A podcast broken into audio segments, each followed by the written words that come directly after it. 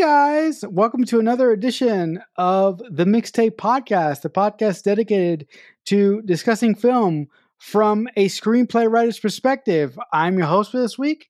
My name is Marcelo Inestroza, joined as always by my fellow co host, Dean Stark.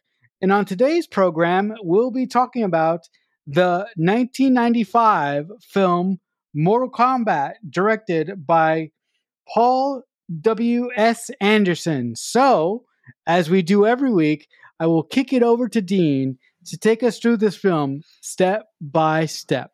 Watching this movie again after years, oh my fucking god. Like, it brought back so much nostalgia. I don't know if I can't remember if I saw it in the cinema, but I definitely saw it when it was released on VHS. And I just, it blew my fucking mind. I'd never seen anything like it before.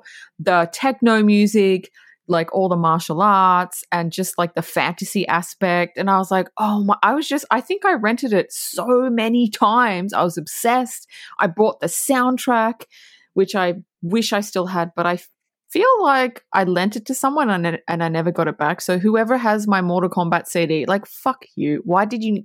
That was my favorite CD. I used to listen to it on my boombox all the time. But like Marcelo said, 1995, Mortal Kombat directed by Paul W.S. Anderson, written by Kevin uh, Droney or Droney. Sorry, I don't know how to say your last name. Not that he's listening anyway.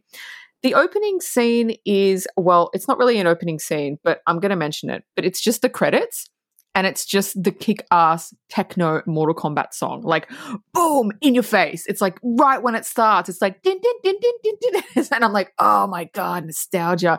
Like, imagine the first time you're seeing this this techno song starts blasting you in the face these credits and then you see like the dragon thing and it's got mortal kombat. Oh my god. Like i just want to talk about that for like a minute because that was just like in your face like this is the movie this is the tone of the movie and it was just in your face. So i i mean i loved it. And, and you know i don't like credit scenes but i liked this one.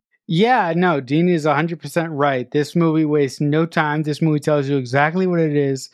When it you know when it's when it when it goes right into the opening credits it smacks you in the face with the big mortal kombat! And then it goes it's just awesome. Yeah. The flaming the, the the um the the design of the the design of the credits the fire dean said the techno music everything about this opening sequence tells you exactly the tone of the film that you're about to watch. It is fucking 90s nostalgia teas, 90s memories to the max, and I fucking love it. Yeah, I um I just yeah, anyway, I love that scene. So the opening scene, we have uh Shang Tsung and Chang Kang. Try saying that five times fast. Uh they're they're fighting. We don't know who they are. We don't know what's going on yet.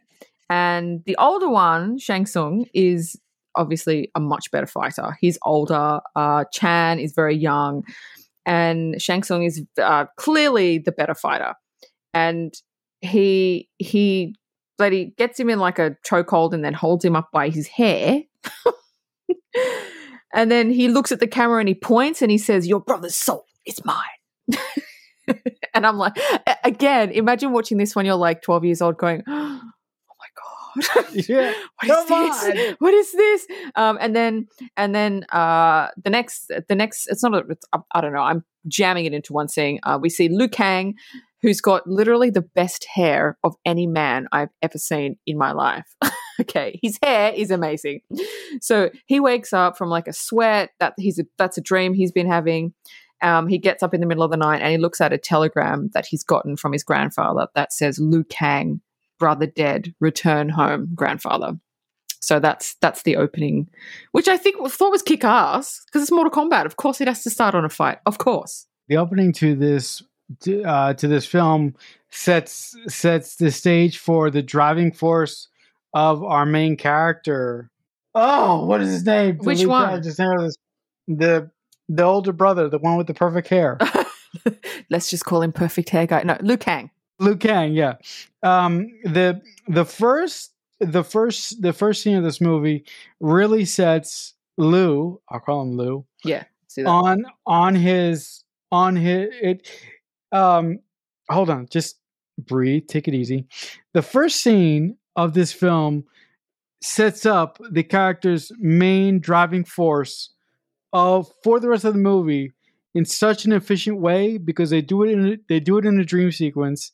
They show you how powerful the big bad of this movie is going to be. They show you how kick ass he is, and he also has a really great line before he kills the main character's, you know, uh, um, younger brother. He goes, you know, your soul is mine. That is fucking. That is a bad guy line to the max. It is just so fucking mysterious, so evil, and so badass. I fucking love it. And with the main character Luke getting up from the bed after he has the nightmare, also I love the lighting that they have his bedroom and It's kind of like this. Green. This it looks really great. I think I I think he's I think he's meant to be like in Hong Kong or something like that. Well, he's not in Hong Kong But- yet. He's in America. I think the green But- signalize signifies good guy. I think that's what he Paul Right. was going for. Uh, Oh, that, oh, that's that's that's a really good point that I didn't consider. See, guys, Dean does bring Dean, Dean does bring something to this show. Proof right there. I just thought of that, Um, guys. So like, I didn't think of that yeah, while I was yeah. taking my notes or anything. yeah, yeah, genius. Um, genius. But I but I really like how this how this movie's set up because the screenplay writer gives you exactly what you need right away. He wastes no time and he just says, "Okay, here we go." And I love that. You know, the actor that plays Shang Tsung plays another bad guy in another movie that we both love, The Phantom. He plays the great Kabai Sengh. so this actor Oh yeah. oh yeah, that's right. freaking awesome. This actor is like freaking awesome. So he just right. plays great bad guys. what can I say? Yeah, yeah. He's like like seriously, I think he's made a career Out of playing bad out of playing like like like like evil, mysterious, Yeah. much trashing, much trashing villains. I can't even say it right. Yeah. Villains. Yeah. So the next scene, we meet Sonya Blade, which is played by uh, Bridgette Wilson, and she's in a SWAT uniform and she's busted into a, a nightclub and she's got a fucking looks like she's got a fucking shotgun and she's looking for Kano. Where's Kano? The music's the music's blaring. There's like fucking hundreds of people. She's like, where is he? Where is he? And then we get to Kano, who's at the nightclub, but he he he's standing in like the balcony and he turns around and Shang Tsung is sitting there.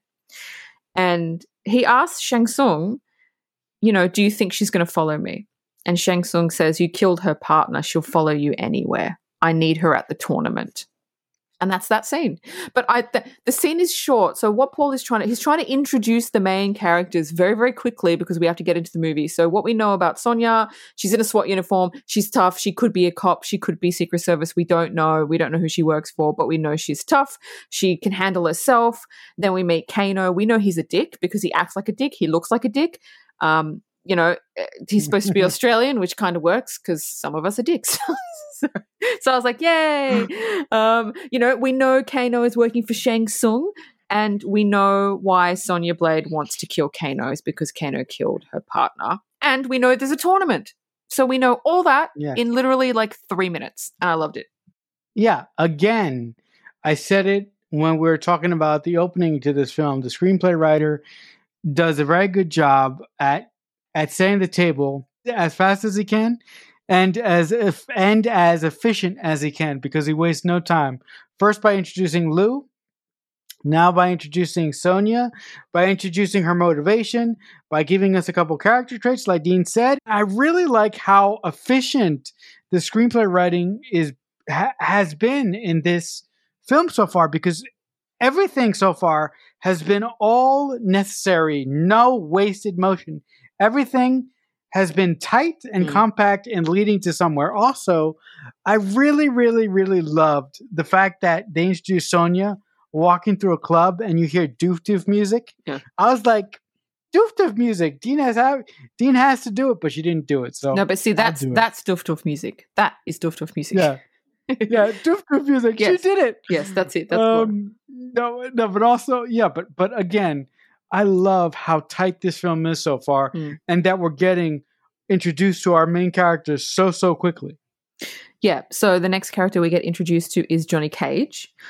And you see him walk into a building and he's suave. He's got a suit on, he's got gla- sunglasses on, and he just you know, beats up all these guys, and you're like, oh, what's happening here? And then you hear hear cut, and you're like, oh, he's an actor, and he's he's up himself. He lo- fucking loves himself. He thinks he's the best thing since fucking sliced bread.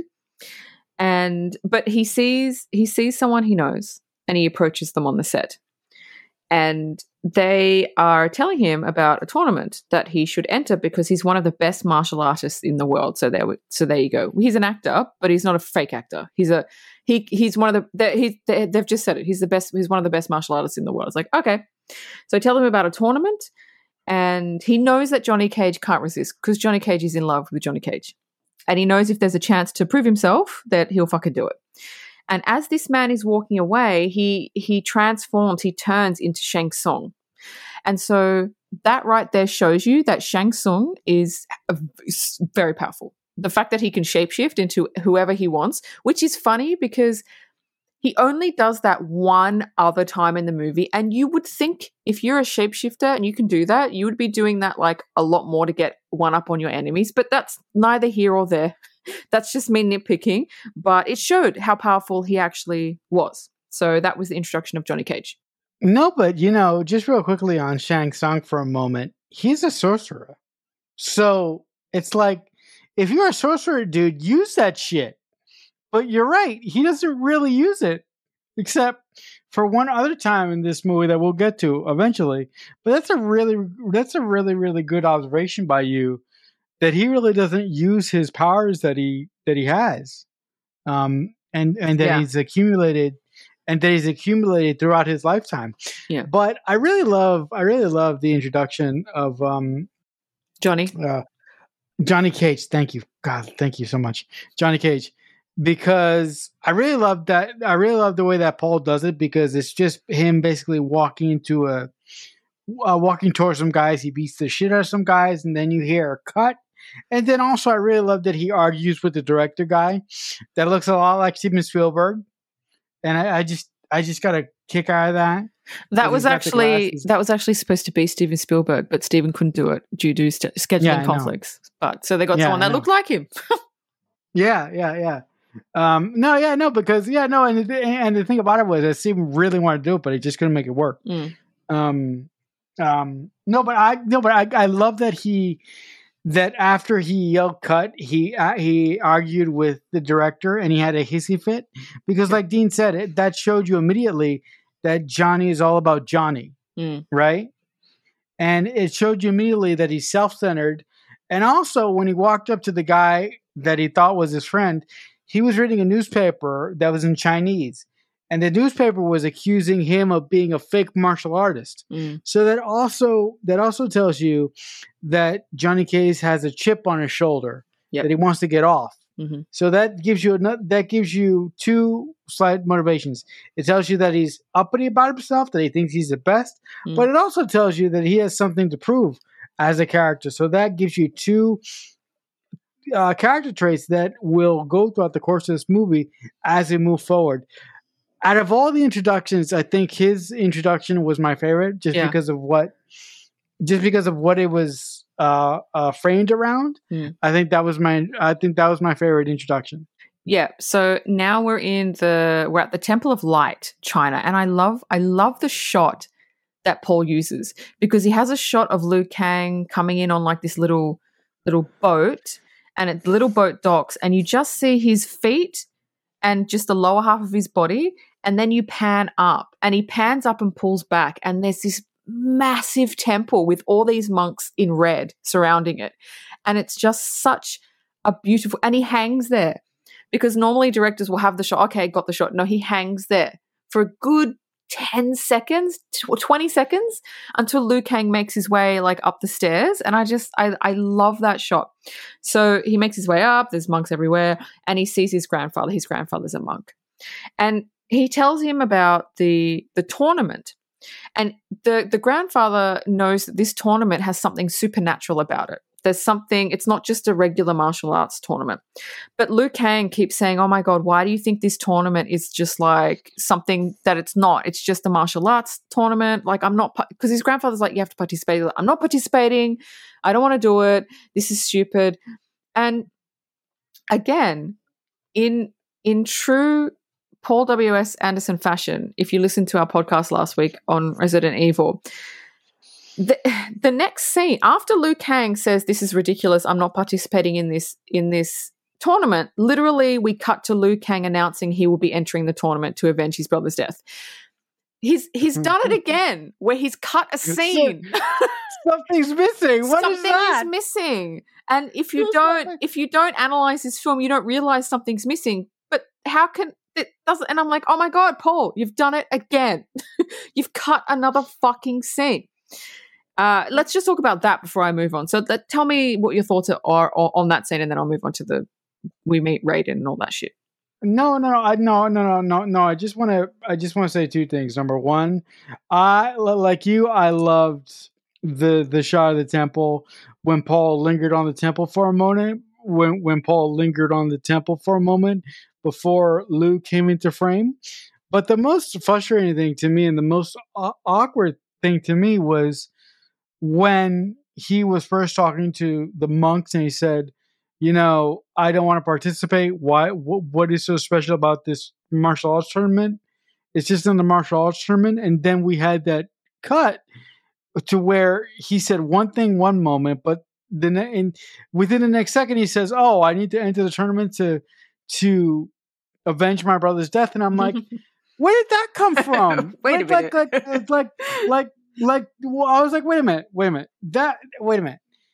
That that motivation was set up in the first scene of the movie, but he just said no, Yeah. and then he just said yes two seconds later. yeah. Like, what happened there? Like something was missing there. Where's the And scene? no, and when I, no, and then no, and also, also, I do want to mention when I was watching this movie for this discussion, when I saw that happen, I was like, "Oh no, you fucking did it again! Why did you do that?" You fucking dick! You did it again. You cut and s- he, listen. He did it again in this movie. I'm going to bring it up, but he fucking did it again, and I'm like, you done it again.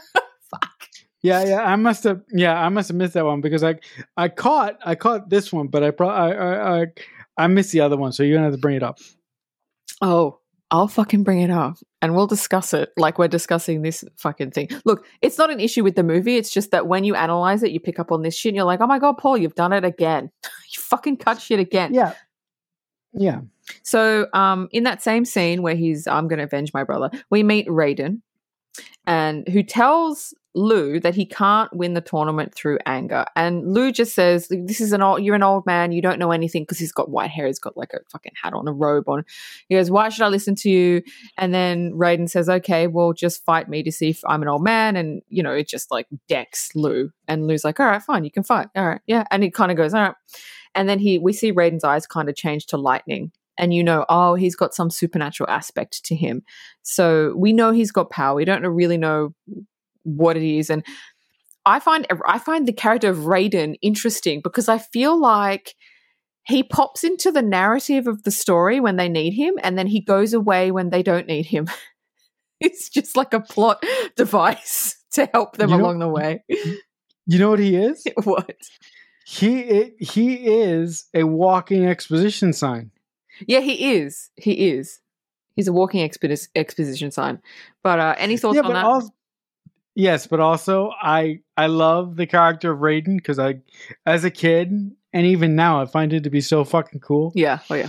Um, but but something but with what happens tor- with uh, something later in the film, it really upset me that that Raiden was not able to be involved with the film as much as I as much as I as much as I thought he was going to be when I was a kid. Mm. And still, every time when I watch this movie, I'm like, dude, you could be giving them a little bit more help instead of instead of just showing up at certain intervals and being a, being an exposition uh, uh, machine. Yeah. But also, throughout the course of this movie, our our characters have to learn to be a certain way to in order for them to survive the tournament. Hmm. And I do think that that's why Raiden takes a step back because he wants them to he wants them to discover their own worth. And if Yeah. he was there all the time, they they wouldn't become the individuals that he needs for them to win the tournament. Yeah. I mean, it's like it's like Dumbledore to Harry Potter. Like he, he's there, but he Right. can't be there all the time because Harry has to learn. It's, it's kind of like similar. Right. So this scene's so funny. Johnny Cage arrives on the docks, and Liu Kang he, he gets out of his fucking limo, and Liu Yeah. Kang walks past him, and Johnny goes, "Oh yeah, can you?" He, he tries to give him fucking like five bucks, ten bucks, whatever it is. Oh, can you carry my bags onto the boat? Because he thinks he's just a fucking Chinese like worker, and I'm like, oh my god, isn't that such a fucking actor thing to do? Fuck. And Lou, and Liu Kang, Lou is like, oh, you want me to? You want me to? Yeah, I'll- yeah. Takes the money, goes, oh, I'll carry your bags, and then he just throws his bags in the water. One of them. He threw, I I would be pissed, but Johnny's like, oh, okay. I'm glad I didn't tell him to park the car. Uh, And then Lou just walks off laughing because he's just earned fucking ten bucks and he's just thrown, you know, Johnny's fucking bag. They don't know each other. That's that's why. So they they end up boarding a really cool looking like ancient Chinese sailboat. It looks really because like a dragon at the front. It looks really really cool. And Sonya is there, and Sonya knows Kano's there, so Sonya kind of sneaks onto the boat. She's still looking for him. She's still Yeah. pissed. Sonya runs on the fucking boat. Oh, okay. She she ru- right, right. She runs. he onto the runs boat. on the fucking boat. Right. Um, Shang Tsung is already there, but he's fucking hiding downstairs. he's hide, fucking hiding Yeah, downstairs. downstairs. So they go downstairs. All of them go downstairs, and it's just really cool set design. And they sh- Yeah. Shang Tsung steps out of the fucking sh- who knows how long he's been below deck? Who knows? But he steps out of the shadows. also, also, Yeah. also, if I just could, just one second. yeah, yeah. I'm like, I'm like, what is it? What is it? What is it? What is it about villains standing in dark corners? Like, do they purposely stand there for someone to show up and go, "I'm gonna, I'm gonna, I'm gonna, I'm gonna, I'm gonna do a dramatic entrance in three, two, one, now." It's just, it's like, it's just. So I would love to see a comedy movie of that of the villain waiting Yeah. for like two hours, like in the dark, just for the hero to sh- just so he can step out of the shadows Yeah. because that's what it is. It's, it's just something, it, it- you know, it's just a trope in movies that I love. But every time I see it, I keep thinking to myself, how long have they, how long have they been waiting there for Yeah, I know. I think that. show Too. I think that. Yeah, I think that too. Yeah. Like, how did he know they would come downstairs? He didn't, right? yeah, That- And yeah, so- that's a that's a really good point. And so now he's standing there doing his villain thing. And then the door, a door opens, and uh, Sub Zero and Scorpion step out. And I'm like, well, how long have they been in there for? How long have they been in that little room for? They're just in there together playing cards. Like, what the fuck? What are they doing? no, but also. Uh, Shang Tsung mentions that these two people are, are mortal enemies. So why would two mortal enemies be in a room for an extended period of time? Well, better the enemy you know, maybe. Well, that is true. So anyway, they step out. Sonya points a gun at Sub Zero, and Sub Zero touches the tip of the gun, and it just freezes, and then he breaks it off. So it's a good way of showing kind of his power, like what he does, what Sub Zero does, because you don't know Yeah. kind of what yeah, they his do. power set. Yeah, and then Scorpion Well, holds his well- hand up, and then a snake-like creature comes out of it. Good way of like shortly explaining like how dangerous they are and what supernatural abilities they have, and then suddenly a burst of energy pushes them back, and then Raiden emerges. And Raiden and Shang Tsung they don't like each other, but I love the way that Paul shoots this because if you notice, Shang Tsung is standing in the shadows and Raiden's standing in the light, and uh, Yep. I just like and they just have you know like it's a great. yeah, a typical hero villain. You know, you're not going to get away with this fucking speech. But I loved it. I loved it. No, but it's a no, but it's a really, really great visual representation to show good and evil. Good standing in the light, and evil standing in the darkness. It's a great, it's it, it's a great visual cue to sort Mm. of Yeah. to sort of set to sort of set Raiden apart from Shang Tsung, but also as a kid, and now I love it when um, Sub Zero and Scorpion show up because every time those guys show up, I get a kick. When they go above deck, Raiden explains what the fuck is going on. He's like you said, he's an expos- exposition machine. So he's ex- Told you guys. Yeah, so explains that Earth is but one realm of many. And they have been chosen to defend Earth in a tournament called Mortal Kombat. A conqueror of another world wants to invade Earth, but cannot until his demon sorcerer, Shang Tsung, and his warriors have won 10 straight victories in Mortal Kombat. And they have won nine, and this will be the 10th tournament. So basically, what he's saying is that these three, Sonya, Johnny, and Lou, have to win this round of Mortal Kombat. Otherwise, Earth is going to be fucked. So you you have the stakes, you have the motivation, and you have the oh okay. So it's like they have no matter what they have to win. So that's what they're working with. That's what we're working with too. So that's that. Yeah. Also, I just want to point out that as all this um, crazy, crazy, um, you know, magical stuff is happening around them, the screenplay writer han- has them handle it very, very well. Johnny Cage, kind of throughout this whole thing on the boat, and when once we get to the island, he's sort of the surrogate for the audience, going, uh, "Guys, what the fuck is going on here?" Hmm. So I really like how he had the characters handle it. He didn't have them freak out, but they did constantly ask questions until they decided to fuck it, let's go with it.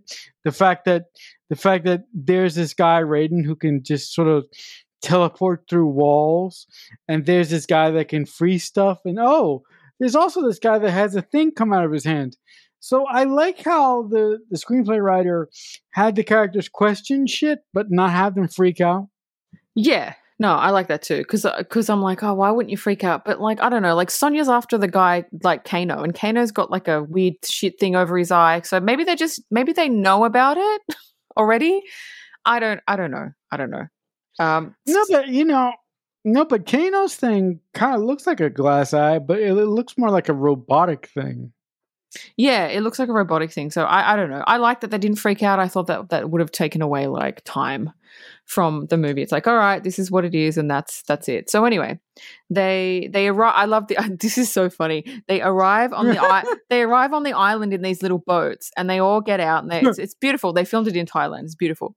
And Johnny tries to get out of his boat, and he's carrying he's carrying like 10 bags and he tries to like he tries to get out of the boat carrying because nobody's Get helping him because fuck him and then he just literally falls face first into the water. It's just so funny how he does it.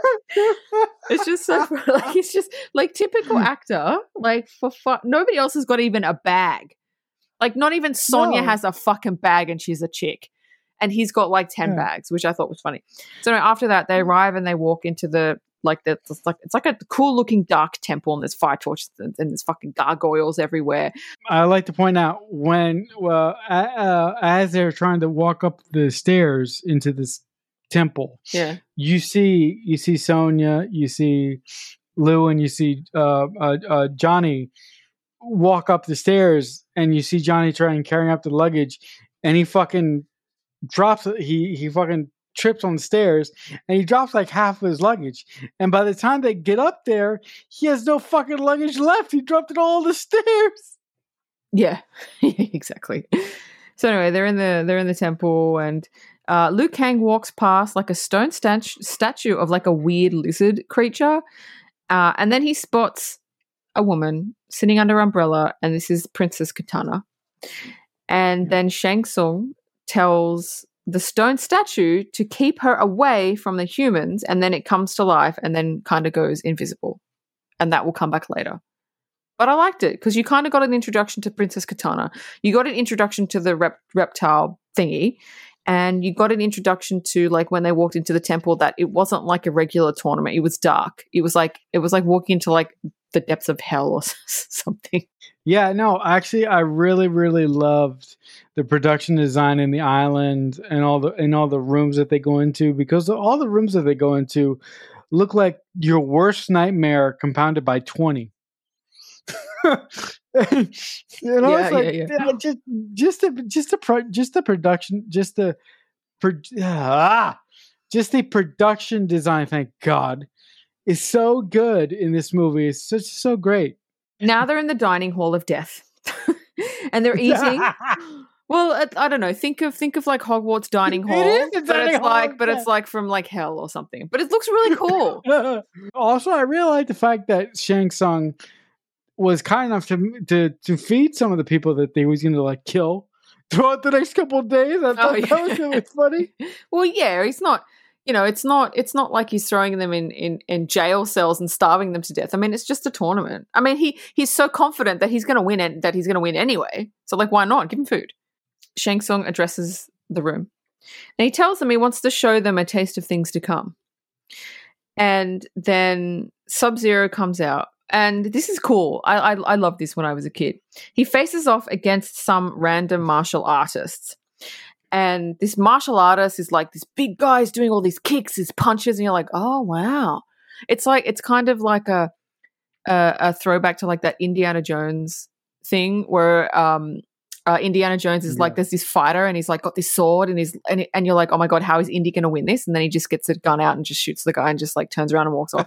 It's kind of like that but there's no guns. but um no. so sub so, so there's this martial artist guy and then Sub Zero starts to draw all the moisture from the air and turns it uh, into like an energy ball of ice. And as this fighter runs to him and jump kicks him, Sub Zero throws this ball of ice onto him. It freezes him, and and he just like crumbles. Like he just like lands on the floor and crumbles in. Like his fucking head goes in one direction. You're just like, oh, oh, okay. So we know he froze Sonya's gun, but now we know what he can actually do. And it's like, uh, very, very. It looked it looked very, very cool though. It looked very, very fucking cool. So that was that scene. Yeah, no. That scene that scene was Sub Zero saying, uh guys, in case you didn't know, I'm a fucking boss and I'll I'll fucking kill you if you give me the chance. But you know, the thing I love about this scene is that they're all eating and all of a sudden Shang Tsung comes out and says, you know, like Dean said, I'll give you the chase of the tournament. And I love the fact that that these guards show up when they flip all the tables over. I'm like, guys, these people were just eating and you fucking throw the What a waste of food. thought- yeah, I you know I find that so funny. I also love the random ninja guy because before he starts doing all his karate shit, I love what I love what he does with his ribs. He cracks his ribs. oh yeah, it's like gross. it's so it's like grr. it's like it's so cool. Yeah, But also, I, but also, like Dean said, I love the fact that Sub Zero takes all the moisture in the air and creates a big uh, uh, fire. It creates a big ice bomb and Yeah. uses it to freeze the guy. yeah. Also, I love the fact that again, nobody freaks out when this guy freezes to death and his head and his, and his, and his frozen head rolls No. and it like stops right in front of Shang Tsung or, or, or whatnot. Yeah. and nobody thinks that oh perhaps this isn't a good idea. Perhaps it was a, it was a little bit presumptuous of me to accept this invitation because i had no fucking idea what i was doing. Like how come everybody thought uh, oh this is a good idea. I really should be here right now Um, because they're all ego, egotistical. I- they want to win the I tournament. guess. They don't. I don't think they I really guess. understand what it means to be there. But we don't know because we never actually like talk to anybody else. We don't know. no you, you know that's a great point because uh well i'll talk about it when we get there but i do think that one thing in this film didn't work because it wasn't built up at all it was kind of it was kind of just put in there but the emotional responses didn't work for me because n- nothing was there Mm. to bolster that up but we'll talk about that when we get there All right. So now Shang Tsung is le- after the demonstration. Shang Tsung is left, and then they decide. Sonya, Johnny, and Liu decide. Oh, they're going to go after him. why how how can they possibly think that this is a good idea I, I don't. Like- I don't. I don't know. They don't fully understand. that. seriously I mean, Raiden comes along later and puts smackdown on them. They're like, no. He's like, no. Uh, but they don't get it because it's it's funny because Sonya, you know, you would think that I would really like Sonya. I don't like how she was written. She was No. written um, just too much. She didn't have any femininity to her. Like it take Lara Croft. She's tough, but she still retains her feminine energy about her. There was nothing feminine about Sonya every time she went somewhere, Johnny and Liu would come, I don't need your help. I don't need anybody's help. I don't need a man's help. I can do it all myself. Like, no, maybe you need help. I understand her whole arc was trusting and and asking for help, but she was too much. I didn't like her as a character. In the new in the remake of Mortal Kombat, she was a bit more fleshed out. She was a bit more likable.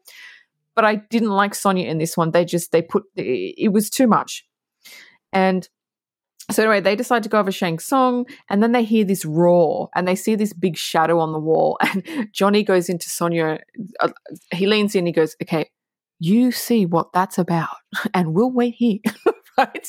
Because she, because she's so gun ho, and he just, she just looks at him, and she's like, "What?"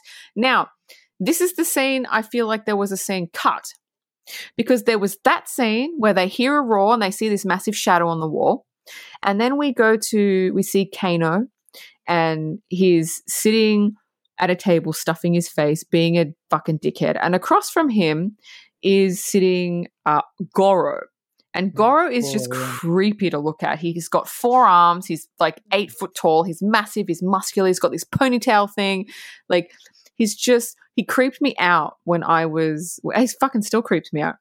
But then you see um, uh, so anyway, I'll I'll go on and then I'll tell you about the scene that's missing. Goro is explaining to Shang Tsung because Shang Tsung is there as well. Uh, that um, Shang Tsung is uh, enslaved souls. Sorry, he's explaining to uh, what's his name, Kano, that Shang Tsung enslaves souls. So there's more exposition. You're like, oh, okay. And then Shang Tsung comes out of the shadows because he's constantly fucking sitting in the shadows. Seriously, does this guy like have no other place to sit except the shadow? He's a shadow guy. What can you say? He's shadow guy. So he comes out and he says Princess Kitana is 10,000 years old and is heir to the throne and she must not ally herself with the humans. So he's telling his lackeys, do not let her get anywhere near the humans. This is where I have an issue. Sonya, Johnny, and, and Liu are watching this. Okay, how did they get there? I understand that there was a scene before that where they saw Goro's shadow, but now suddenly they've found their hideout and they're watching them. I feel like there was a scene in between there that was cut. It doesn't make sense that they were just there watching them. There was no, we're supposed to see them go to that location. How did they get there? Did they encounter anyone? Was there, was it far? Was it not? There was a scene cut. And I was like, Paul, fuck, man. Why are you cutting shit? Yeah, uh, you know what? It would, you know, it would be a really interesting conversation if we could talk to the editor of this film, and we, if we could talk to the editor of Resident Evil, the first Resident Evil, mm. to figure out the to figure out the logic behind these interesting decisions. Because Dina is right. Mm. One moment, our main characters some, are are in one place, but you know, in another scene, you know, by osmosis or by magic, our main characters show up somewhere else to, and and here's the thing, like Dean said, we should have seen them found. We should have seen our main characters find where Shang Tsung, uh, where Goro, and where uh, Kano are. But we didn't see that. We just saw our main characters oh, pop up out of nowhere. so anyway, they leave. They end up there like, okay, we better go now. Shang Tsung hears them, and then it's just the weirdest. It's the weirdest scene because they get up, they leave, Johnny thinks he sees Princess Kitana. They walk through this tunnel system and then they just circle back to the room that they were in. It's weird. It's just huh? really oh. fucking weird. Now they're now they're where Kano was sitting at the table, but Kano's obviously like n- not there. Nobody's there. And then they're confronted with fighters, and then the theme Mortal Kombat theme song starts to play, and they there's just a fight scene. They fight them, and then and then that's it. I just thought that it was weird that they went they just went through all these tunnel systems and they just circled back to be in the room that they were already in. I don't know. It seemed a bit weird. That is so well. That is so funny. Um, as I was sitting here listening to you explain the scene, I was like, "Oh my god, you're totally right. They went, they went in circles for no reason at all. no what, there what, wasn't even like a like a fight scene in between. They just fucking walked in a circle. That is such a good point. There's so many. There's so many interesting uh, uh, weird decisions being made in this movie from an ed- from an editorial standpoint that I would love to ask somebody about or somebody involved with the production about. Yeah, uh, yeah, it's just really fucking weird. And I never noticed that before. I'm like, oh, this it's this is what happens, folks. When you analyze movies, you pick up on shit that you wouldn't have. Ne- I've seen this movie so many times, see, never even noticed. See, see, See, this is a problem doing the show that we do because every movie that we watch, we pay close attention to. Yeah. And we find shit that doesn't make sense. Yeah. Yeah, exactly. And now we're making your life miserable because now you're going to notice it. The people listening. and here, you know, so you, you know, and here's later. the thing. Here's the thing. Yes, you can thank us later. Like when when somebody tells you where there's things in your favorite movies, when you watch those movies again, you'll never be able to unsee them because you've heard us tell you about them. Yeah. So you can fucking thank us later. So Raiden comes back like a little fucking bluebird. He comes back when he's needed, and it's another exposition dump. And he's telling them that Shang Tsung's power comes from the legions of souls he has captured, and to fight him is to fight them all. And it's like, oh, okay, that's cool. I mean, look, it's what we needed, but could we get could we have gotten it another way? Probably. Probably. But it, w- it would have been cool if we would have learned that by seeing it instead of Raiden sort of just spoon feeding it to us in that exposition Yeah. dump. I know, I know. But uh But moving it's on. okay, I guess. Yeah, it's fine. So we're at tournament. We're finally at the tournament, and it's day one, and we're on the sand. And uh, Liu Kang, and I got to tell you something about this fight. Liu Kang is fighting this guy, and he's very tall. He's this big black guy. He's got these like kind of like I don't know, like dreadlocks. And I and this no, dreadlocks. this guy that he's fighting was and still is the scariest thing about this fucking movie for me. This this fighter, What? yeah, this fighter What? scared the shit out of me when I was Goro didn't, Scorpion, so nothing. Why? This fight, I don't know. This guy, I looked him up. This guy's like a he's a he's a martial artist champion. Uh, he's a he's a stunt man. Like he works on lots of movies, but he just his eyes freak me the fuck out, and his long hair and oh, the his shots that he- okay. the shots that he he did he does this thing where he kind of lunges forward, but Paul shoots it in slow motion, so his hair. Go- I don't know. He just freaks me the shit out. His eyes are freaky. and even watching it like the other day, I was like, oh man, he just freaks me out. I don't know. Mhm. He's the scariest thing about the movie. so anyway, Wow. Liu Kang wins. Liu Kang wins. Mm. Spoiler alert: he fucking wins against this guy. Thank God. And then Shang Tsung approaches the loser, and he says, "Your soul is mine." And then he just he takes his soul out of his body and he sucks it into him. And you're like, oh, this guy's like not even joking around. But the funny thing Oh. is, there's so many people watching. Nobody, every everybody's cool with it. Everybody's, yeah, I know he does that. I've seen him do that too. Like nobody says anything this Like, guy is sucking people's What? souls and people around watching like yeah he does it whatever What? Okay, cool no, but seriously, look, um, I had a couple issues with this first uh, fight scene um, in the actual tournament. Mm. I did not like the way that Paul shot this. I thought that he could have used a couple more wide angles. He could have, he could have gone a little, he could have gone a little bit wide. He could have gone a lot wider with it because I thought that he, that he was a little bit too close. But I, I do understand why he was so close because he probably wanted to hide bad stunt work, I guess. no no no So, can i tell yeah. you can i tell you why he's he used all the close angles Okay, go ahead. because there's a reason he initially shot it wide he was shooting all the Okay. all the fight scenes wide the actors because they're real like robert like the guy that plays Liu Kang, Robin Shou, he's a real martial arts champion, right? So he doesn't need a he didn't have a stunt double. The other guy was a martial artist, he didn't have a stunt double. So it's not Yeah, most people did not have stunt doubles in this movie. So it Yeah. wasn't that.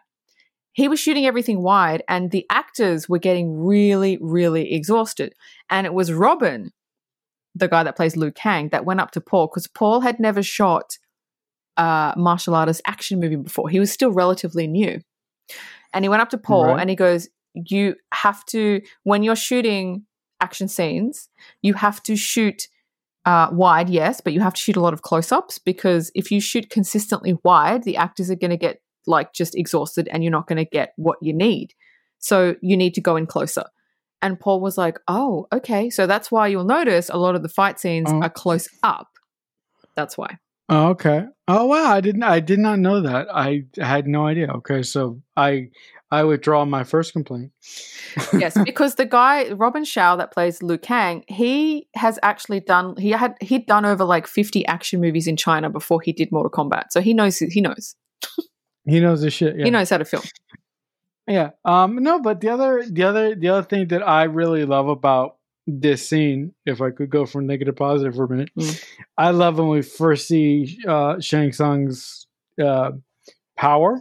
Mm, And I love when he says, "Your soul is mine." mm. You know, and and and, and Paul does a close up of his hand, and you see the his soul dripping into his hand. I was like, "That is so fucking cool." But Mm. as a fan of the game, I love it when he says "fatality." I'm like, "Yeah, Yeah, yeah, yeah. Oh my god, I love it so much. But Dean comes up with a great point. Why is nobody else freaking the fuck out? Nobody cares. totally normal. I don't know. Yeah. So- oh. The next fight is Sonya versus Kano. I love this fight. It's it's my it's my third favorite fight, and I'll show you what my first two. Fa- Oh. It's my third favorite fight. Okay. Uh, I love it. I don't know why. I just I I love it because she basically just kicks his ass, and he's just like twice Yeah, the she- size of her. Yeah, he's yeah, massive. also, yeah, but also, I really, really like how, um, during the fight, it, he she does kick the shit out of him. But I really like how, in certain in, in certain instances, she gets turned, she gets thrown around like a rag doll. In one instances, she gets her ribs like impacted because Kano kicks her right in the Yeah, in the in her bread basket, and she's Yeah. like, yeah, but I also I also really love how she uses her her feet and how and how everything that she does has a sense of power to it Mm. and the sense of being fucking pissed off. She should be pissed off. yeah. And she kills him in a Um, leg lock, which I think is pretty fun. Yeah, it's really great. Yeah. So the next fight scene is uh, my favorite fight scene. It's Johnny versus Scorpion.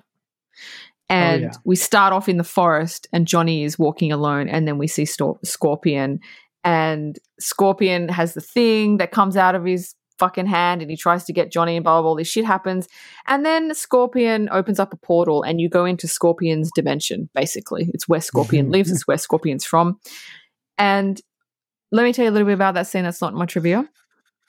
So, in the original screenings of Mortal Kombat, uh, it was just it was just the um, the forest scene. They didn't have the dimension scene, and people said there needs to be more fighting. So what they did is the the the fight scene where Scorpion pulls Johnny into the alternate dimension that was a reshoot because people thought that that fight should have gone on for a little bit longer, and I'm glad that it did Oh, because that's pretty much most people's favorite fight scene. So yay! wow. Wow, well that, that that's really interesting. So you're saying that in the in, in the first like screenings of the film, everything that happened between Johnny and um, Scorpion happened in the forest? Yeah, there was Like- no other part. Oh shit. Well, I can't I can't imagine this movie without that scene of Johnny going through the portal and and kicking Scorpion's ass in his own dimension. I thought that was fucking awesome. I know. but also also I like the I like the scene because um, Scorpion does the does the f- you know famous thing with his hand, but he also does the the uh, as I get ready for it, get over here. Yeah. Like guys, like guys, as a fan of the game, was like, get over here. I was like, yeah, motherfucker. guys, if you played the game, this movie is a hundred times more impactful than I could tell you. But I, but also, I really love the fact that they go into Scorpion's realm because you see all the dead bodies of his victims, and you Yeah. see like like different trophies that they have, and the fact that Johnny uses some of those trophies to defeat Scorpion later is awesome. And I also love that when when Scorpion gets vanquished by Johnny Cage, I love the fact this is so corny, but I love the fact that a autograph picture of uh, of uh, of Johnny like comes into frame and then it like it's signed yeah. and it says to my biggest it says to my biggest fan and then has a name. Yeah. I, I you know I absolutely love that. Yeah. Mm. Uh, the next fight is just pointless. so What we go. it? So we go back to Liu, and it's Liu versus Kitana. Oh, that's it's- stupid. It's You know what? You you know what that is? That is so dumb. You, you know what that scene is? That scene is exposition, that's but that's exposition. exposition. Yeah, yeah. It's it's it's it's it's, it's exposition that they could have given to Raiden. They didn't have to give it to Kitana for I what? know. Look, I'll just I'll explain the scene. It's so stupid. So Liu versus Kitana. I like. There's like two scenes where Shang Tsung was like, "Keep Kitana away from the humans," and now he's like sitting there watching them fight. It doesn't make it makes no sense. Why- like, why why, is she do that? fighting? She's the princess. Why is she in the tournament?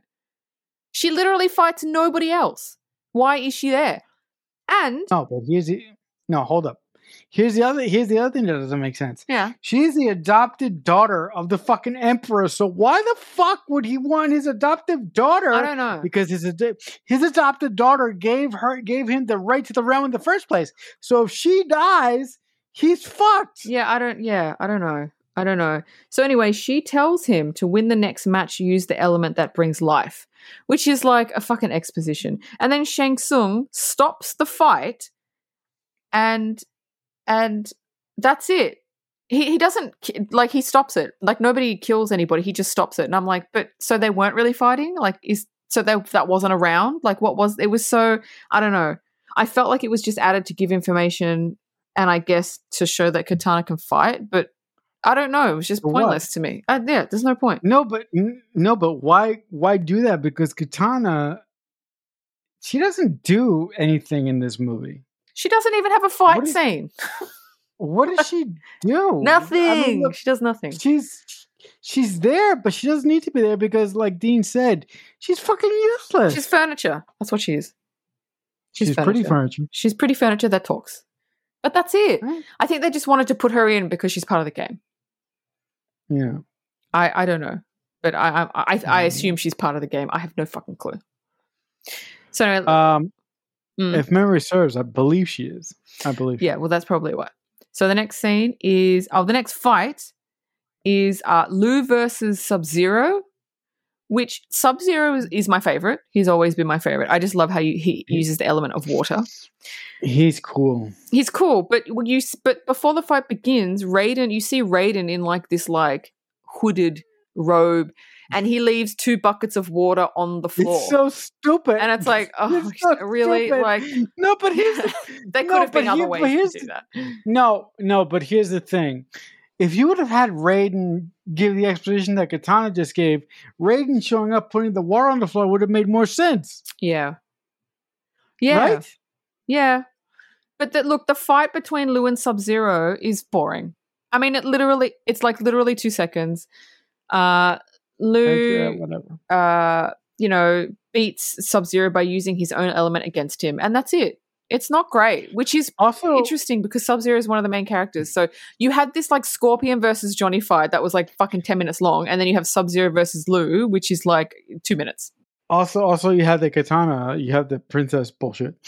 Yeah. um, yeah. in the in the middle there. But also, I feel that I feel that uh, the writer and Paul could have used this time to to to give us some much needed time with our two main characters, with our with our principal cast of heroes, because Yeah. we're we're with them for the various point. We're the, we're with them for all throughout this movie, but I never really feel that these people like each other.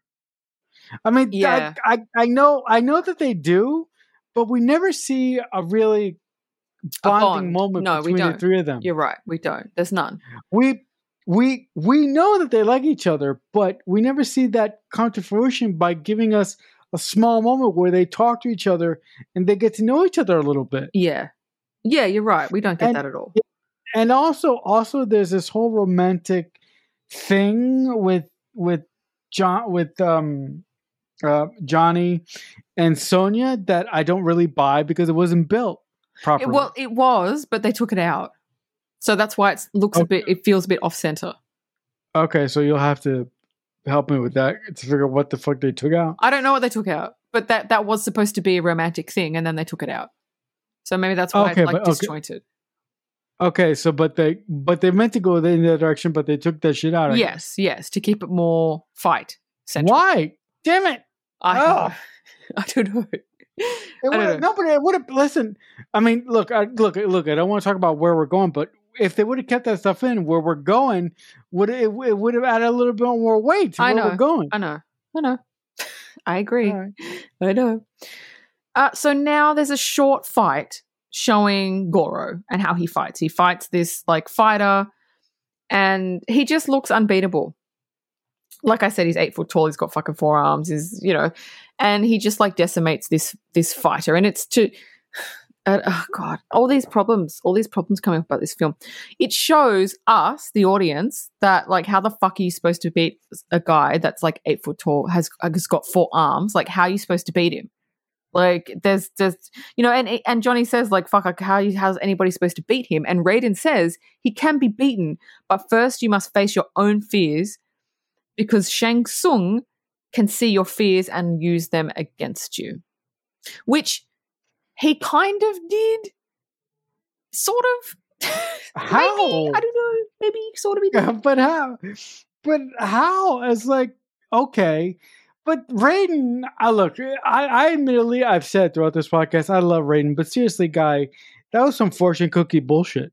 Because I'm like, how does that fucking help? Um, it doesn't. It doesn't. It does not help at all.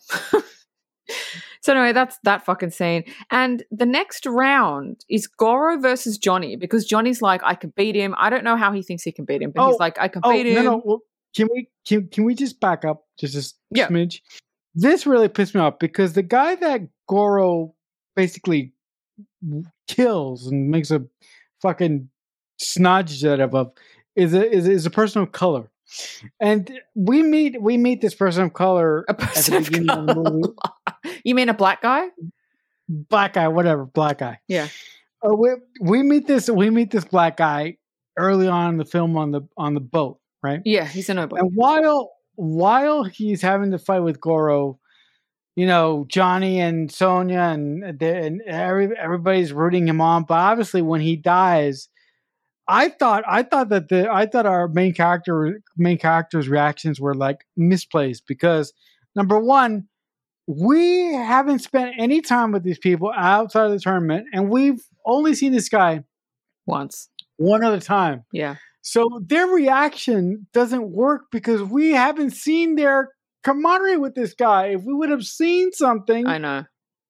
maybe we we could have felt something for this character. But this character had nothing, and there and, and and our characters' reactions didn't make sense because we didn't see any of the we didn't see any of the we didn't see any of the uh any of their any of their friendship develop. Yeah. So it didn't work at all. No, I know. At all. Yeah, I know. Just- it was like it's like their, their their reactions made no sense. Yeah. So now it's Goro versus Johnny because Johnny thinks I know Hmm. how to beat him. I don't know. He just said he's unbeatable, and he's like, "Oh, I know how to beat him." Oh, okay, cool. Um, the fight is just so lackluster. Johnny wins in like literally two seconds. Mm-hmm. It, it it's just it's not a fight. I don't know what you've just had a scene where you've shown Goro and how he fights and how he's unbeatable, and then Johnny versus Goro, and there's no fight. There's no fight. Johnny punches him in the balls, right? I'm like, okay, okay, fine. And then Goro slips off a cliff, and then that's it. that's literally the fight. There was no fight. Yeah. It was just such Yeah, a I fucking mean, letdown. See, but here's the thing. You, again, I will say it again. You could have used all these little all these little moments where you had these mini fights that really didn't mean shit to build up our characters, and Yeah. then and then and then do the Goro thing if you wanted to, and then push us to the conclusion. It was just a waste of Goro. But- But yeah, but here's the thing. But you could have used that time to build up our big three and to make us really feel that these people have a connection. yeah, I know. But you didn't. No, no. So the next scene's pretty funny. It's Shang Tsung, and he's fucking pissed. He's he's in that Yeah. he's in the sheriff of Nottingham mode where he's like psycho pissed, Yeah. where they he just Yeah, does stupid shit. Where he's like, oh, okay, well, I'm gonna kidnap. I'm kidnapping Sonya, and I'm gonna fight her. And it's like, what? What? What? Where did that come from? Where did Yeah, that nowhere. come from? Nowhere. nowhere. And then Liu and Johnny are are acting like big brothers, and I'm like, you don't even like this chick. There, were, like you said, there was no bonding scenes. Like, why would they go after her? And they're like, no, you can't take her. And I'm like, oh, that's an overreaction. Shang Tsung fucking pulls her into some portal, and Yeah. and they're like, we have to get her back. And I'm like, you don't even like her. She tells you to fuck off all the time. why would you follow her? no, no. But here's the here's the other thing. There's one scene with Johnny and Sonya on the beach, but that's it. One fucking scene, and even even in that It's scene, they're contentious. They, but but even in that scene, they're they're they're sort of standoffish with each other. Yeah. So there's no real there's no real indication that they really care about each other that No. much. No, that's not. So so it just doesn't work, like Dean said. No. So Liu and Johnny enter the the portal and they go into the Emperor's realm, which you know it's dark, it's creepy, it's typical you know villain realm. It's cool, it's cool looking.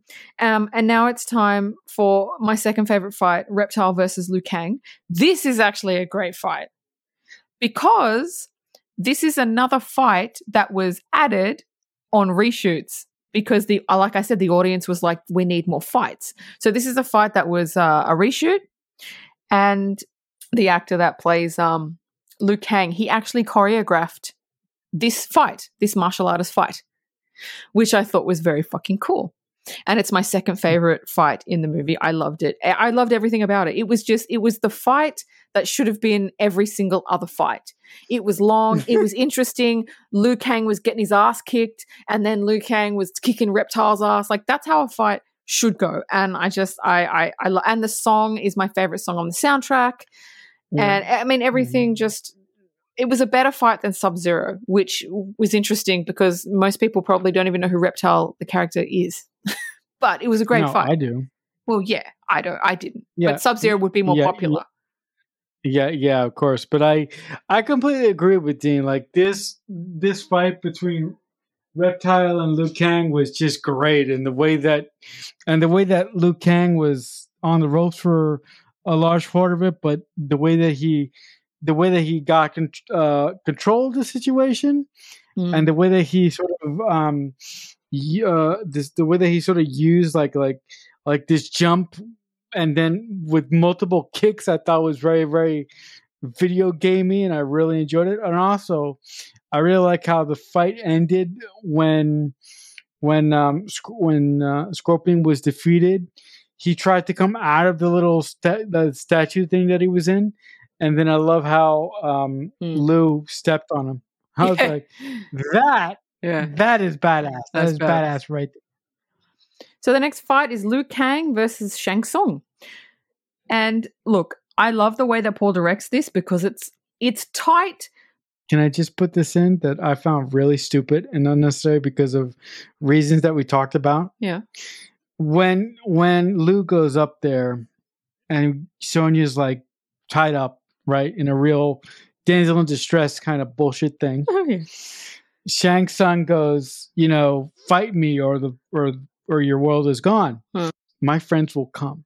And then it pans over to her friends. We see Liu, Johnny, and the princess. And I'm like, your friends? You don't even fucking like these people. I know. Listen, I don't want to get it twisted. And, and, and I'm sure Dean doesn't want to get it twisted.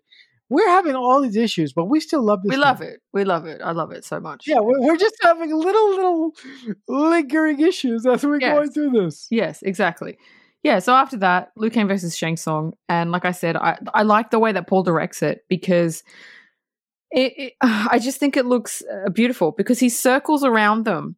They're not using stunt doubles, right? Because look, like I said before, directors these days are lazy and they use really quick editing and tight shots and you can't even see anything. You just see arms flying legs flying you don't see anything. But the way that paul directs this you can see every single block every single attack movement. You can see everything and you can see it's the actors doing it.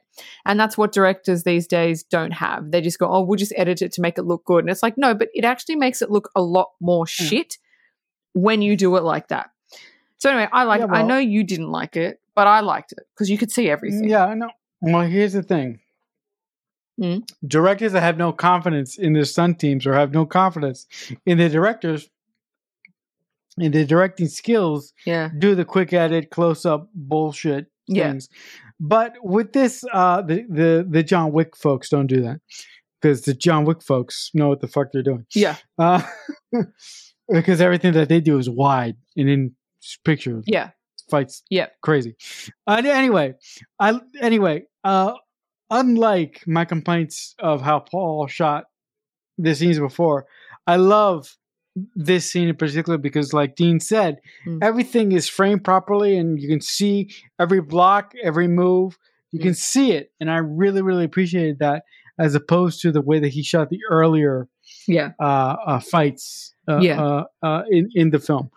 Also, can I just point out that I don't like how the princess keeps saying, you know, face your fear. Oh. You know, I, good God, why are you Oh my god, Princess that? Kitana, you need to piss off. Honestly, fuck off. Honestly, you serve yeah, no but, purpose. yeah, but yeah, but also, but also, I just want to know: was I the only person thinking, "Why are you fucking here right Like, now?" yeah, why are you there? Yes. No, I thought that too. Why are you there? yeah. I don't know. To give the hero more confidence, to remind him what he needs to do. I don't I, know. I, I guess also, also, like there was this thing, like there was they, they they indicated that there might be a romantic relationship with this princess, and I'm like, Oh, they took that out but too. Again, oh God, why did they? Oh. Because they wanted to make it more Mortal Kombat-y and less. They didn't want to have the love shit. Yeah, but also no, but also, but listen, I understand wanting to make a Mortal Kombat movie more Mortal Kombat E, Mm. but you have to give us some emotional base to make us care about these people, I know. and they gave us none of Yeah, that. I know. I know. I know. So they're fighting. Liu Kang and Shang Tsung are fighting. It's a great fight. And then It's a kick-ass fight, yeah. it is. And then Shang Tsung is kind of losing. And then what he does, and I find this so funny because Raiden has just said that Shang Tsung has captured thousands of souls. And when you fight him, you have to fight them. And you're like, oh, okay, cool. So Shang Tsung summons the souls that he's captured, but he summons like five.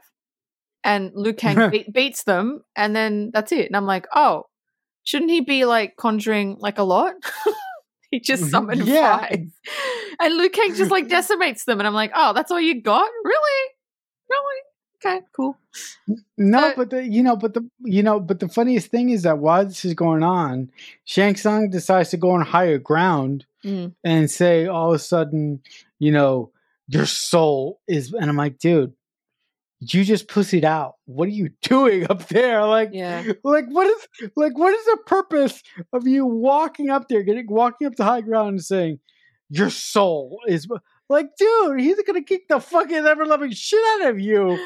Yeah, because you know, want you know, people like to tower over other people, so we wanted to be like on higher ground, like the like I've got you now. You're under me. You're beneath me. I've got you now. I think it was more of like a Right. show. Right, right, right. So anyway, he goes up there, and Liu goes up, and then the level that they were on, there's like spikes that come out, like convenient, right? So you know one of them's going on the spikes, and then and I find this interesting. Right in front of Liu, right in front of him, his Liu is look literally looking at Shang Tsung, and Shang Tsung transforms into Liu's dead brother. And then and Liu Kang is like, wait, you're you're not my brother. And I'm like, you literally just saw Shang Tsung turn into your brother. No shit, it's not your brother. You literally, it's different if he turned That's so around and then turned back and he's like, wait a minute, where did Shang Tsung go? Like you literally No, but- saw him do it. No, no, but no, but here, here, here's another thing. When Liu came up to that second level, Shang Tsung had his back turned to him. Yeah, but You remember? Yeah, it, but it was still you could still tell it was him. It, it was. It He was was. looking straight at him.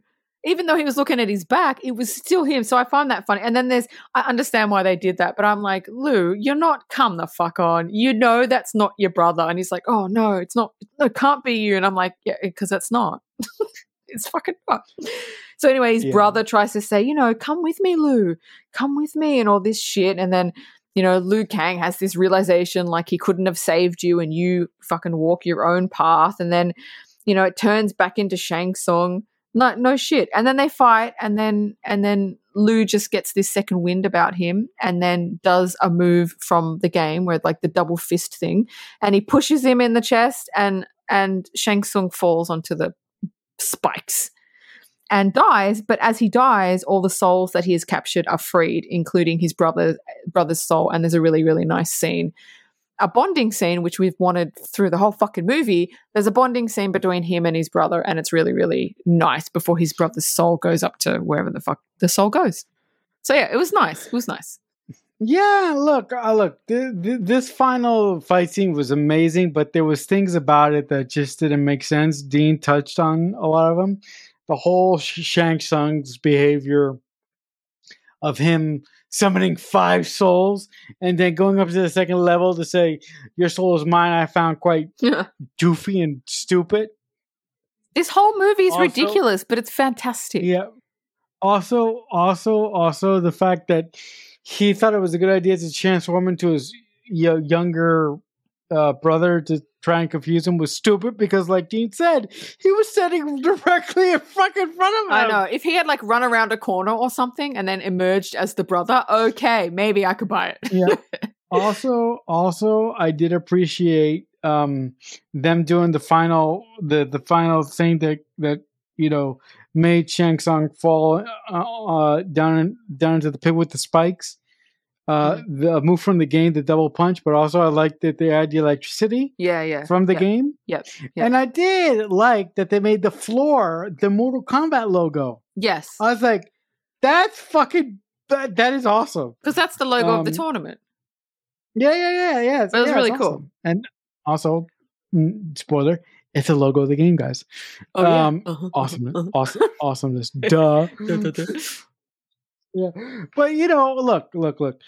Watching this movie today, like, made me hate my job. Hmm. But with that being said, I had fun doing it.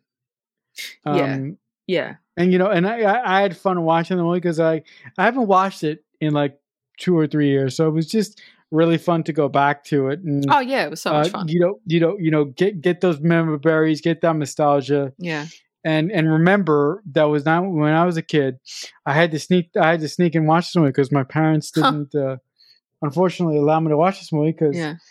they thought um, that it was a little bit too violent for me, which was which was kind of funny because when I was a little little kid, one of the first movies that I saw that traumatized the shit out of me was called Jaws, where I saw a bunch of people getting eaten alive by a shark. Yeah. but um, but for some reason, my parents drew the line up, you know, uh, seeing you know, you know, Mortal Kombat for some reason until I played the game years later and I said, "Fuck them, this movie's awesome." Uh, Yeah. So the final scene of the movie, because we're not done yet, actually has one of my favorite songs that was also used in Hackers. I don't know if it's on the soundtrack, but it's called um, Halcyon and On and On by Orbital, and it's a 10 minute song. and there's no lyrics, it's just music, and it's one of my favorite songs. And everyone's happy, and you know, Earth has been saved, yay! And they're all like celebrating, and they're with all the monks, and it's like, yay! And Raiden is there, and they're all hugging, and we're like, yay! But um, they forgot that like just because they won the tournament doesn't mean the evil emperor is like gone. And then he kind of erupts from one of the temples. He's like this big, I don't know, uh, ghost being, Demon? a demon. Yeah, Demon? demon. He's like this demon. Yep. And he creates a storm, and then he says um, he wants their souls, and then Raiden says, "I don't think so." And they all do like the fighting pose, and then the Mortal Kombat music starts playing, and then that's the end. And I loved it. I thought it was so cool when I was a kid. I'm like, that's so cool. Oh, oh no, I, I, you know, even look, I loved it when I was a kid, but as an adult, I'm like, this is so stupid. Why didn't you just, why didn't you just leave the movie with them being in victory? And if you want to introduce the emperor, do that in two. Like, no, I loved it. I "Oh." loved it because not over yet. Not over yet. Loved it. I don't care what you say. Right, I loved it. all right, all right, okay, okay, okay. I'm gonna listen, listen, listen, Dean, sweetheart. I don't want to suck your joy, so I'll just leave it there. Just leave it Uh, there. but yes, I'll leave it there. But uh, would you like to move on to your trivia now? Yes. So the the sequel to this movie, which is a bunch of horseshit Oh. trash. So bad. So they actually asked Paul to come back and do the the sequel, but he ended up do, doing uh, one of my other favorite sci-fi movies ever, Event Horizon. And if you haven't seen it, oh Event, shit! Wait a minute. Yeah, a shit! you- You're right. That that's another Paul movie. No, no wonder why I like that movie so much. uh, yeah. If if if if it's one of the best Paul sci-fi forgot movies that. ever. One of the best sci-fi movies I forgot. I, Yeah, I forgot that. yeah. Jesus, how did I forget that? So he decided to do Event Horizon instead of Mm. the sequel. So obviously they got a new. I don't know if they used the same writer, but they they got a different director. And when he saw Oh, the movie, he just went, "What the fuck?" Which is what we all Mhm. did. what the fuck? Yeah, because And that's it was awful. It was awful. And that's why when he wrote and directed Resident Evil, that is why he wrote and directed every single sequel of Resident Evil because he'd learned his lesson. no way. That's why. No way. Really? Says if you start source material, you have to stick with it and you have to finish it. That's why he did it. That's why he didn't give anybody the reins of Resident Evil. He did it because he thought if he had done the sequel to uh, Mortal Kombat, it would have Mhm. been completely different. I I have so much more respect for him now, and I I, I really I really like that. I really like that um that uh, method because a lot of creative individuals they create something and then they fucking leave it for some apparent reason, Mm, and I fucking I know you hate that that look. I have the biggest love and hate relationship with my favorite creator of all time, but my biggest knock on this guy Mm, is that he creates amazing things and then he just fucks off. yeah. So I really, I really respect Paul, and I really like Paul because say what you want about the Resident Evil, uh, about Resident about the Resident Evil franchise, but that man was one hundred percent committed to what he was doing. Yeah. in all the films that he did. Yeah. No, he was.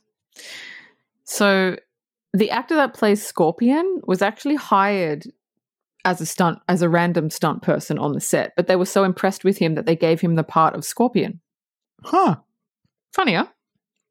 That's funny. Bridgette Wilson, who plays Sonya, did all her own stunts, refused a body double, including her fight scenes. She dislocated her shoulder in, I think it was the fight scene between Kano. She dislocated her shoulder, but she refused a double, did everything herself, which is respectable because usually celebrities are like, oh, I want a stunt double because they're pussies.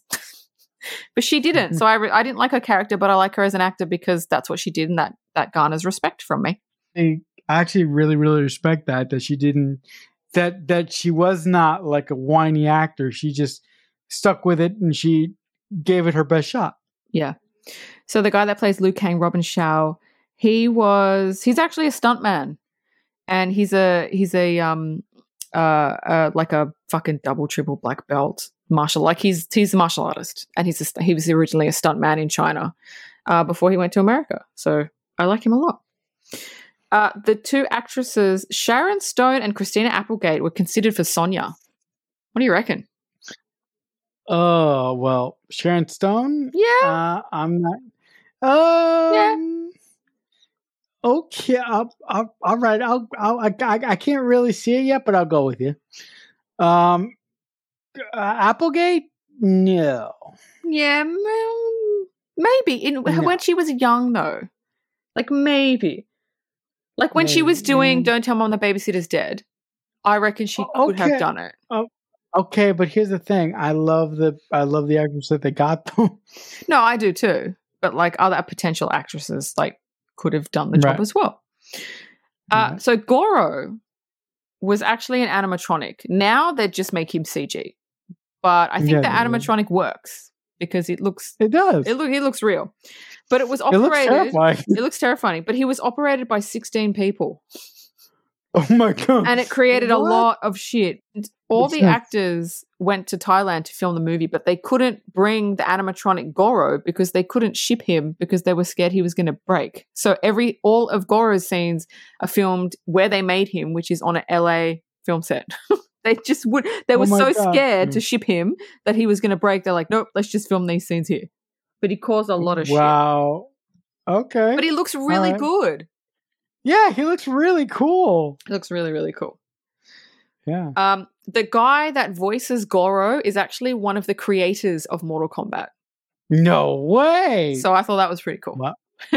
that is that is so cool, and that's a that's a really really nice Easter egg for the fans. Yeah. And my last piece of trivia is Jean Claude Van Damme turned down the role of Johnny Cage to do Street Fighter. Ooh. I don't know if that was a good choice. bad- that was a bad decision. that was a bad decision. I mean, yes. you know, I mean, you know, I mean, Street Fighter is that's another film from my childhood. I, I, I, I'm not ashamed to say, uh, when I was a kid, when I was a kid, I, I kind of liked it, but as an adult, I realized that no. That was ill advised. Yeah, I never, even as a kid, like, because I was a Street Fighter chick, I saw them, I was so excited. I saw the movie. Even as a child, I was like, this is shit. Yeah. so rubbish. No, but no, no, but for me, it, it for me, it took a, a little while longer to Mm, realize that, oh, this shit is not, Is shit. it's not the game. So. Yeah, no. That's it. That's all I got. Yeah. With that, uh, we will wrap up this edition of uh, the Mixtape Podcast. Listen, guys, if you have any question, comments, uh, requests for us, anything at all, uh, you can email us at uh, the Mixtape Pod at AOL.com. The film that we will be talking about next week is the 1992 film Sister Act. For my fellow co host, Dean Stark, I shall simply say if someone is ever kind enough to make you a mixtape, that must truly mean that they love you. The Mixtape Podcast is a Balloonhead Productions presentation.